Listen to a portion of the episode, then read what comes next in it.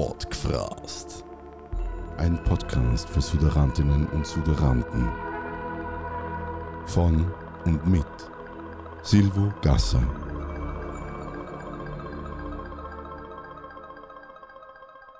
Alter. Ich bin das Podgfrast und hier ist mein Gast. Ja, hallo, ich bin der Paul Schwind, ich bin Wiener Filmemacher und Drehbuchautor und auch Dozent auf der S A E im ersten Bezirk. Paul, du bist äh, seit geraumer Zeit in Wien, bist äh, flächendeckend, äh, was Film angeht, belesen und hast sehr viel in dem Bereich gearbeitet. Wie lebt sich's als Regisseur und Drehbuchautor in Wien? Ja, ich, ich Ich bin nicht nur seit geraumer Zeit in Wien, ich bin auch, äh, wie man mir immer wieder sagt, einer der wenigen echten Wiener scheinbar.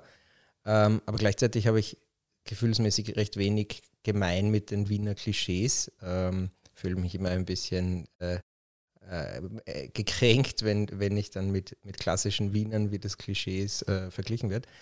Ja, was war, was war die Frage? die Die Frage war so äh, in der Art, wie lebt sich's in Wien als Regisseur und Filmemacher? Hm. Drehbuchautor. Ist eine, ist eine gute Frage. Ähm, also es lebt sich sehr gut eigentlich, weil, weil ich finde, Wien ist eine sehr lebenswerte Stadt. Ich habe auch immer wieder im Ausland gelebt, einige Jahre lang. Und ähm, war vier Jahre in Los Angeles, habe dort studiert und eigentlich erst, als ich zurückgekommen bin nach Wien, habe ich das dann wirklich so zu schätzen gewusst, obwohl ich hier auch geboren bin und auch äh, in die Schule gegangen bin und so weiter. Ähm, habe mich jetzt immer weggezogen und äh, wie ich dann weg gewesen bin und dort das machen konnte, was ich immer machen wollte und zurückgekommen bin, hatte ich zum ersten Mal so ein offenes Herzen für Wien. Ähm, also mit, mit dreißig herum, obwohl ich eigentlich schon seit meiner Geburt hier gelebt habe. Und seitdem genieße ich das sehr. Also es ist einerseits eine sehr sichere Stadt und die Verwaltung funktioniert sehr gut, die, die Öffis funktionieren super. Es wird ja auch immer wieder als die lebenswerteste Stadt der Welt gekürt in verschiedenen Magazinen. Aber auch die unfreundlichste Stadt. Ja, die unfreundlichste, da sind wir schon beim Wiener Klischee. Also genau. Also das, äh, ich glaube, wie man in den Wald hineinruft, so halt's zurück. Also ich, ich kenne sehr viele nicht unfreundliche Wiener. Ähm, ich glaube allerdings schon, dass so die, die Kellner in den klassischen Wiener Kaffeehäusern das irgendwie ein bisschen als ihr Berufsethos auch sehen, dass sie unfreundlich sind. Aber ich erkläre das dann meinen Freunden aus dem Ausland, die zu Besuch kommen, immer so, dass das im Gegensatz zu den U S A zum Beispiel, wo alle fünf Minuten jemand zu dir kommt und fragt, ob man noch was will oder ob es einem eh gut geht und die Leute auch also aufs Trinkgeld angewiesen sind äh, für den Lebensunterhalt und vielleicht das auch deswegen machen, ist es bei uns halt so, ich, so stelle ich mir das immer vor, in der Tradition von den, von den ganzen Schriftstellern und um die Jahrhundertwende der, der Arthur Schnitzler und der Robert Musil und all diese Leute, die dann im Kaffeehaus gesessen sind und ihre Romane skizziert haben oder Zeitung gelesen haben, die wollten wahrscheinlich ihre Ruhe haben und haben sich gefreut, wenn, wenn sie halt äh, winken, dass dann ein Kellner irgendwann kommt für den nächsten kleinen Braunen, aber, aber im Prinzip äh, war es ganz gut, wenn man da ungestört bleibt und das, ich glaube, wenn man mit dem Mindset dann ins Wiener Kaffeehaus geht und versteht, man muss dann halt um die Aufmerksamkeit von diesem Kellner möglicherweise ein bisschen auch kämpfen mit den anderen Leuten, aber dass das nicht bös gemeint ist, sondern dass die einen einfach in Frieden lassen und existieren lassen, dann ist es vielleicht nicht eine Unfreundlichkeit, sondern eine Art von Respekt und Höflichkeit. Also man könnte es auch so sehen. Du hast es jetzt schon angeschnitten. Was mich sehr interessieren wird, wäre dein Werdegang. Wie ich, ich plaudere schon so wieder viel zu viel. Und ich habe noch gar nicht über das Filmemachen in Österreich, in Wien gesprochen. Ähm. Ja. Gibt es noch was, das du äh, hinzufügen willst? Oder? Naja, also, also ich glaube einfach, Wien ist als Stadt eine sehr gute Voraussetzung äh, insgesamt von der Lebensqualität und, und es ist auch also wirklich eine schöne Stadt, um zu leben und sich inspirieren zu lassen und man kann auch äh, mit einem Nebenjob sozusagen sich das, die Zeit äh, ermöglichen, an eigenen Projekten zu arbeiten in Wien. Das geht in anderen Städten nicht. Also in anderen Städten, äh, also wieder Los Angeles zum Beispiel oder Paris, muss man halt einen Vollzeitjob haben, um sich die Miete leisten zu können. Und, äh, und das ist an Wien schon sehr besonders und sehr toll. Auch obwohl die Mietpreise sehr gestiegen sind, in, auch ja, durch das, das Gas stimmt, und alles mögliche. Sie sind sehr gestiegen, äh, auch die, auch die Betriebskosten und die, also die Heizkosten. aber im Vergleich zu, zu anderen internationalen Großstädten, sage ich jetzt mal, ist das trotzdem immer noch sehr, sehr günstig. Ähm, also das, das, bei, bei, bei aller äh, Problematik, die diese steigenden Kosten mit sich bringen, ähm, muss man das, glaube ich, auch sehen. Also in, ich kann mich erinnern, in Los Angeles, und das war vor zehn Jahren, habe ich äh, für eine fünfzig Quadratmeter Wohnung, ähm, ich glaube, zweitausend Dollar im Monat gezahlt.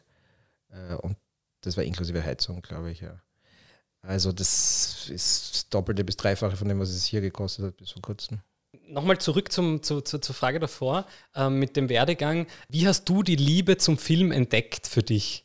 Hat das irgendwas mit Wien zu tun? Hm.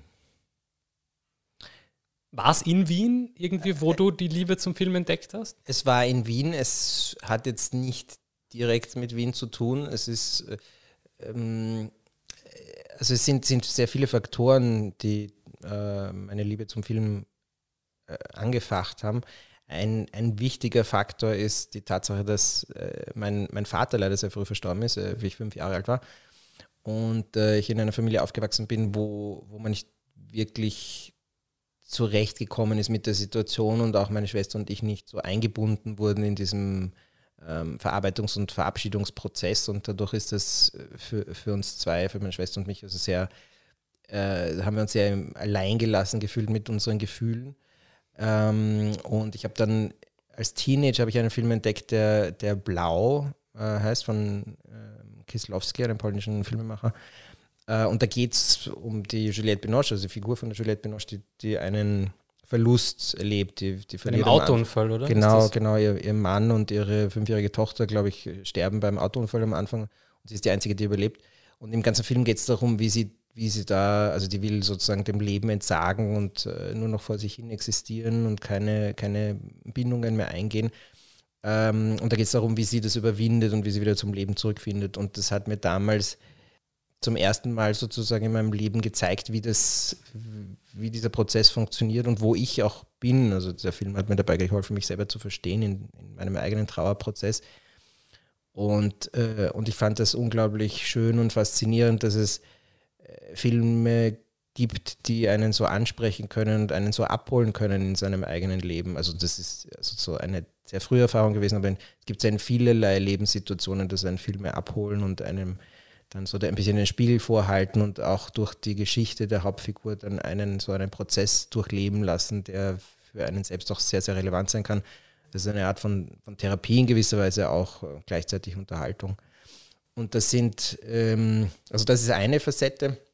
Und eine andere Facette ist, dass ich unglaublich fasziniert war, ähm, weil, weil ich, für mich gibt es nicht wirklich eine andere Kunstform, die mich so bewegt, wie, wie, wie das Kino oder halt auch, auch gute Fernsehserien.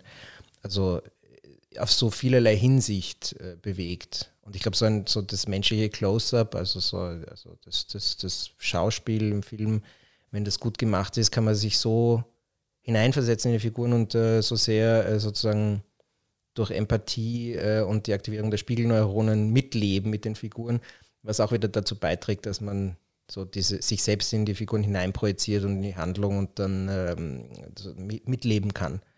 Und auf die Art und Weise ähm, dann eben auch sehr persönliche Prozesse dadurch ähm, aufarbeiten kann oder, oder weiterkommt damit.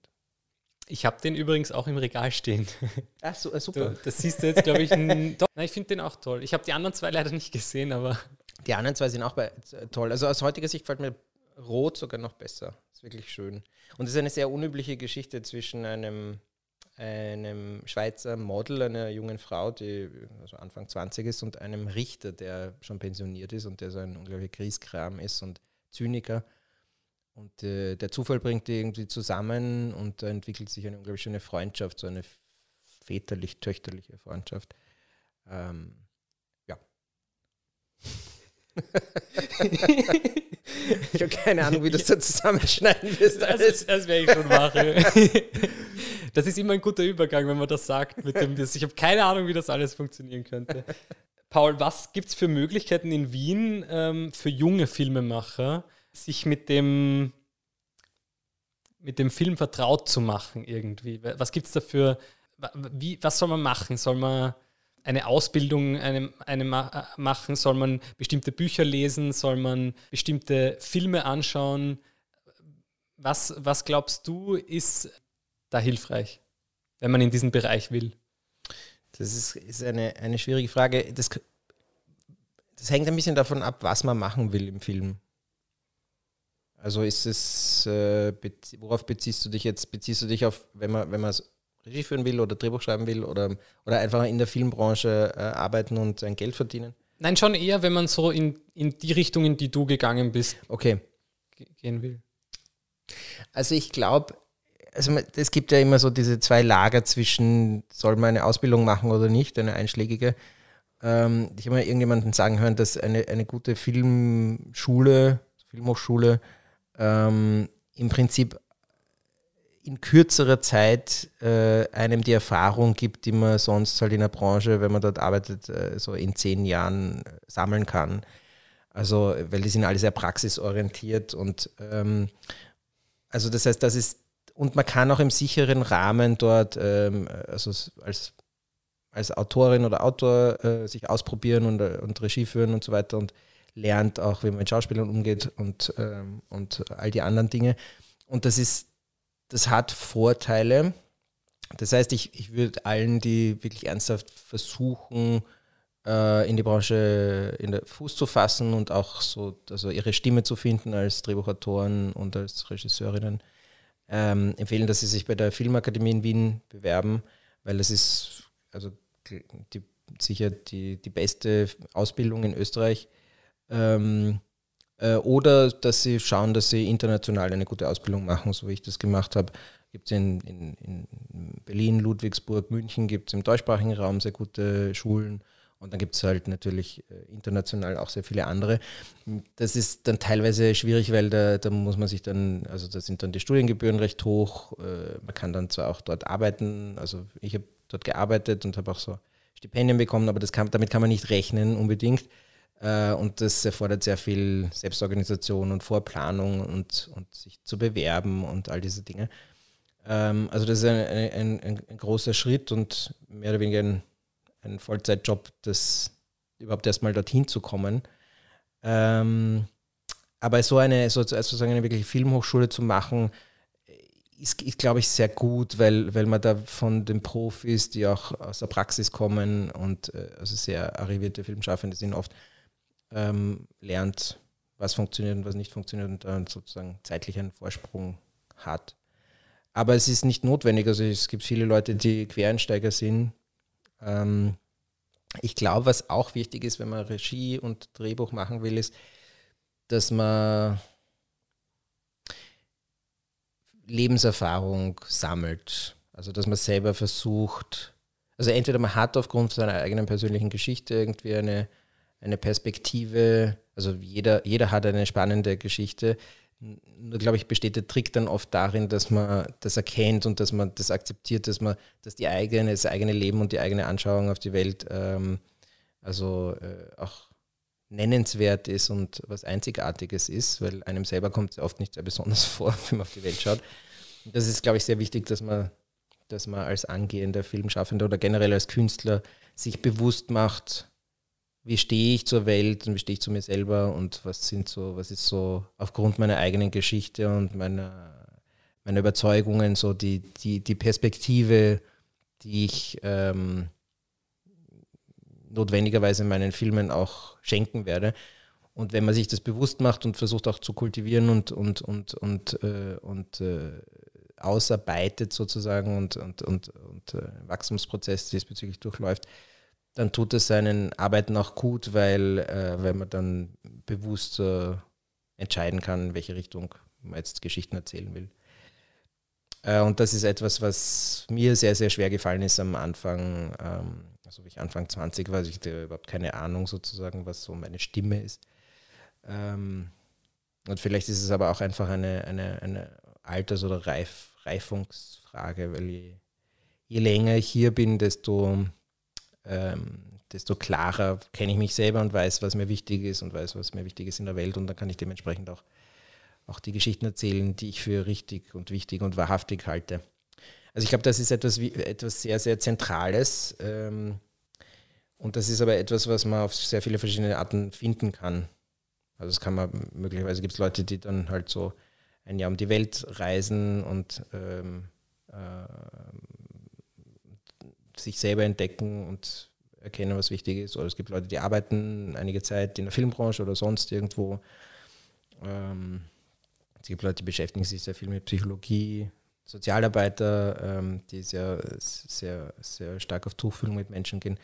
Also es gibt da unendlich viele Wege und dementsprechend auch unendlich viele Perspektiven. Ich glaube, das Wichtige ist, dass man selber halt für sich was findet, äh, zu sich findet vor allem. Also Filme machen ist irgendwie eine Art Weg, irgendwie, den man beschreitet und, und indem man auch mit sich selbst konfrontiert wird, irgendwie immer wieder, wo man Tag für Tag was Neues lernen muss irgendwie. Auch wenn man schon sehr viel Erfahrung hat vielleicht, ist es doch so, dass es doch jeden Tag auch am Set oder so irgendwie kommen Sachen vor, die man einfach nicht erwarten kann. Ja. Ja. Also es ist, es ist einerseits in der eigenen Entwicklung ein, ein, ein unendlicher Weg. Also man kann ja, also ein Reifungsprozess und dann, und dann Sachen ausprobieren und dann sozusagen entdecken, was funktioniert und was nicht. Und jetzt einerseits aufs Künstlerische bezogen, aber auch aufs Handwerkliche bezogen ähm, und auch aufs in, in, die Interaktion mit anderen Menschen bezogen, auf die Crew oder Schauspieler oder Produzenten, sonstige Kollegen.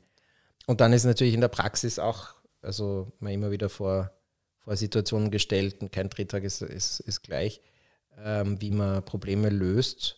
Und das ist aber auch etwas, was, also in dem liegt auch irgendwie die Faszination und das Schöne daran, dass man, wenn man als Crew zusammenarbeitet, ähm, gemeinsam irgendwie eine Lösung findet. Äh, und dann ist es halt wichtig, dass man sozusagen versucht, seiner Geschichte treu zu bleiben und dem, was man zum Ausdruck bringen will. Ähm, aber wie das dann konkret passiert, ist, ist, also kann man jedes Mal eine neue Lösung finden. Also diese Offenheit braucht es auf jeden Fall. Und auch, weil man mit sehr vielen verschiedenen Menschen zu tun hat, die, die alle unterschiedliche Zugänge haben und unterschiedliche Sensibilitäten. Und das heißt, das ist, man muss auch ein, ein wirklich guter Kommunikator sein. Also jetzt mehr in Bezug auf Regie, Drehbuchautoren gibt es natürlich auch welche, die, das kenne ich auch, welche, die sehr menschenscheu sind oder sehr zurückgezogen leben und eher so eigenbrötlerisch unterwegs sind. Ähm, das ist ein bisschen was anderes auch, aber, aber es, es hilft auf jeden Fall, wenn man wirklich entsprechende Social Skills und auch einen Respekt für die anderen und eine Wertschätzung für die anderen mitbringt. Du, jetzt haben wir ähm, doch ein bisschen länger geredet. ähm, ich ich habe mir ähm, als, als abschließende äh, zwei Fragen überlegt. Fangen wir mal d- mit der ersten Frage an. Du hast vorhin schon Christoph Kislowski erwähnt. Ähm, Blau, dass das ein Film ist, der dich sehr ähm, berührt und, und, wie soll man sagen, auch sehr mitgenommen hat in, in, in, in einem gewissen Maße. Hast du jetzt noch einen Filmtipp für, für unsere Zuhörer? Also ich habe, letzte Woche habe ich im Kino gesehen Triangle of Sadness. Also ich glaube, es ist ein dänischer Film. Ich glaube, es ist ein dänischer Film. Und der ist... Ähm, im Gegensatz zu dem, was der Titel suggeriert, ist er überhaupt nicht sad, sondern sehr ähm, lustig. Er ist allerdings keine einfache Kost. Also es ist, es ist eine Satire und Groteske, Gesellschaftssatire. Ähm, und das, die ist wirklich, das sieht man nicht alle Tage. Also es ist sehr empfehlenswert. Falls das noch im Kino spielt, ähm, schaut es euch an. Ähm, seid halt darauf gefasst, dass es nicht Mainstream-Kino ist. Äh, da geht es um eine... eine Instagram-Influencerin, die also Anfang zwanzig ist und, und wunderschön ist und sich selber inszeniert im Bikini und so weiter, und ihrem Freund, ein männliches Model, der auch in dem Alter ist, und die gewinnen eine, zwei Plätze auf einer Kreuzfahrt auf einem super luxuriösen Yacht, wo sonst nur irgendwie so, so Multimillionäre sind, also ein altes britisches Ehepaar, die mit äh, Waffenhandel, ihre, die sind total sophisticated, aber sie haben durch die Produktion von Handgranaten ihr Vermögen in der Familie ge- gemacht. Und, und dann ist ein russischer äh, Millionär, der durch den Verkauf von Dünger reich geworden ist nach dem Fall der, der Mauer. Ähm, und die sind alle unglaublich äh, unglücklich in ihrem Leben. Und so. Also das, so Reichtum ist ganz was Furchtbares in diesem Film. Und, äh, und, das, und, die, und die sind alle, also die sind alle unfähig, ähm, Glück zu finden und zueinander zu finden, und die sind auf diesem Schiff. Und der Woody Harrelson spielt den Kapitän von einem Schiff, einen kommunistischen Kapitän, der, der sich die ganze Zeit nur betrinkt, weil diese ganzen äh, superreichen und schönen Menschen um ihn sind. Mhm. Und also ich will nicht so viel vorwegnehmen, aber das, es eskaliert auf eine Art und Weise, die also nicht zu erwarten ist. Also, und es ist sehr, sehr lustig, und es, es bleibt einem teilweise das Lachen im Hals stecken, und es ist teilweise auch ein bisschen eklig. Ähm, äh, Und es, also ich, falls, falls jemand äh, mal La Grande Bouffe, das große Fressen, gesehen hat, ähm, vom ähm, Buñuel, französischer Film, da geht es um drei Freunde, die äh, beschließen, sie wollen sich zu Tode fressen, weil die sozusagen so überdrüssig sind, die haben viel Geld, die Pariser ähm, Bourgeoisie, der eine hat irgendeine Villa mitten in der Stadt. Und da treffen sie sich und dann, dann, dann fressen sie sich den ganzen Film lang zu Tode, und man kommt da erst nach und nach drauf, was die eigentlich vorhaben. Und, äh, und also mit allem, und der Film nimmt das sehr konsequent ernst, also die, die kotzen dann durch die Gegend und dann Durchfall, und es ist total grauslich auch. Und so dieser Film Triangle of Sadness hat, hat auch Elemente von dem. Also so ein, ein, eine Kritik der Gesellschaft im Überfluss, und ist sehr, sehr sehenswert. Die andere Frage, die, die du vielleicht auch beantworten willst, ist, gibt es ein Projekt, an dem du gerade arbeitest oder gearbeitet hast, von dem du mir uns erzählen willst? Ja, das gibt's. Ich, ich schreibe gerade das Drehbuch zu einem Spielfilm, äh, der beim Roten Kreuz spielt. Äh, und da gibt es um eine, ein junges, junge Frau, also achtzehn-jährige Mädel, die gerade Matura gemacht hat und die dort anfängt und die sehr ambitioniert ist. Ähm, und äh, der aber, die auch sehr gut ist, also die ist sehr, sehr vielversprechend, äh, was, was, was ihre Ausbildung betrifft, und macht ihre Ausbildung zur Sanitäterin, und ähm, hat aber das Problem, dass ihr manchmal Missgeschicke passieren oder sie Fehler macht, und die beschönt sie dann oder verschweigt sie oder ver, also macht sie, sozusagen versteckt sie, und, ähm, und die ist auf der Suche nach nach einer Gruppe, bei der sie ähm, dabei sein kann, und, und glaubt, diese Gruppe gefunden zu haben beim Rettungsdienst auf der Dienststelle, wo sie da ist.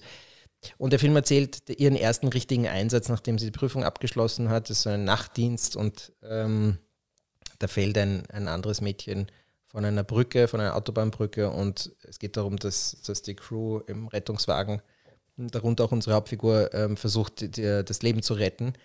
Ähm, Und ähm, also es ist ein, so, ein, so ein Wettlauf mit der Zeit. Äh, und sie muss aber vor allem äh, lernen, zu ihren Fehlern zu stehen, weil ihr passiert dann ein Fehler, äh, wo, sie, wo sie davon überzeugt ist, dass, dass der ganz schlimme Konsequenzen hat, äh, und sie sich Schuldvorwürfe äh, macht. Und sie, sie, muss, sie muss lernen, dass sie zu ihren eigenen Fehlern steht und dass sie akzeptiert wird äh, von den richtigen Leuten, ähm, auch obwohl sie nicht vollkommen ist.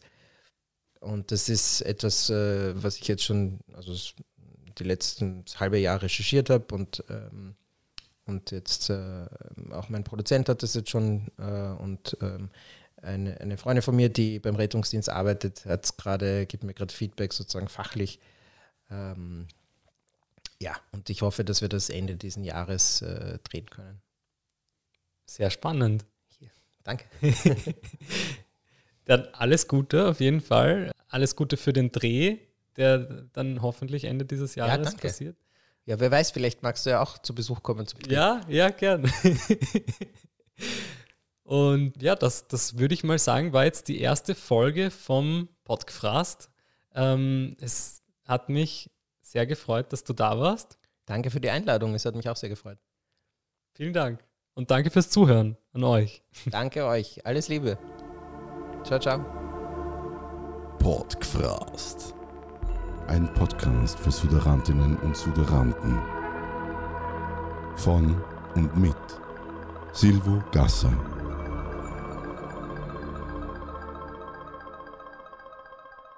Alter.